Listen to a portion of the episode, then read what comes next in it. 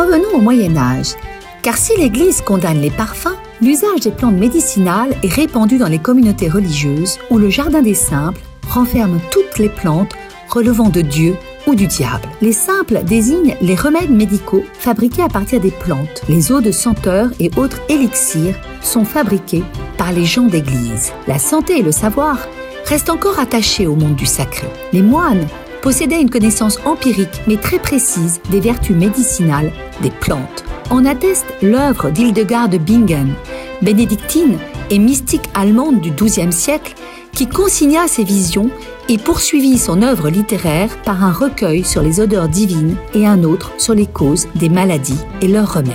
L'herboriste avait un rôle important dans l'abbaye dont il était à la fois l'apothicaire et le médecin. Les caractéristiques de chaque plante permettaient de savoir par analogie ce que chacune pouvait soigner, le nom populaire évoquant souvent les caractéristiques du végétal. Il s'agit là de la théorie des signatures.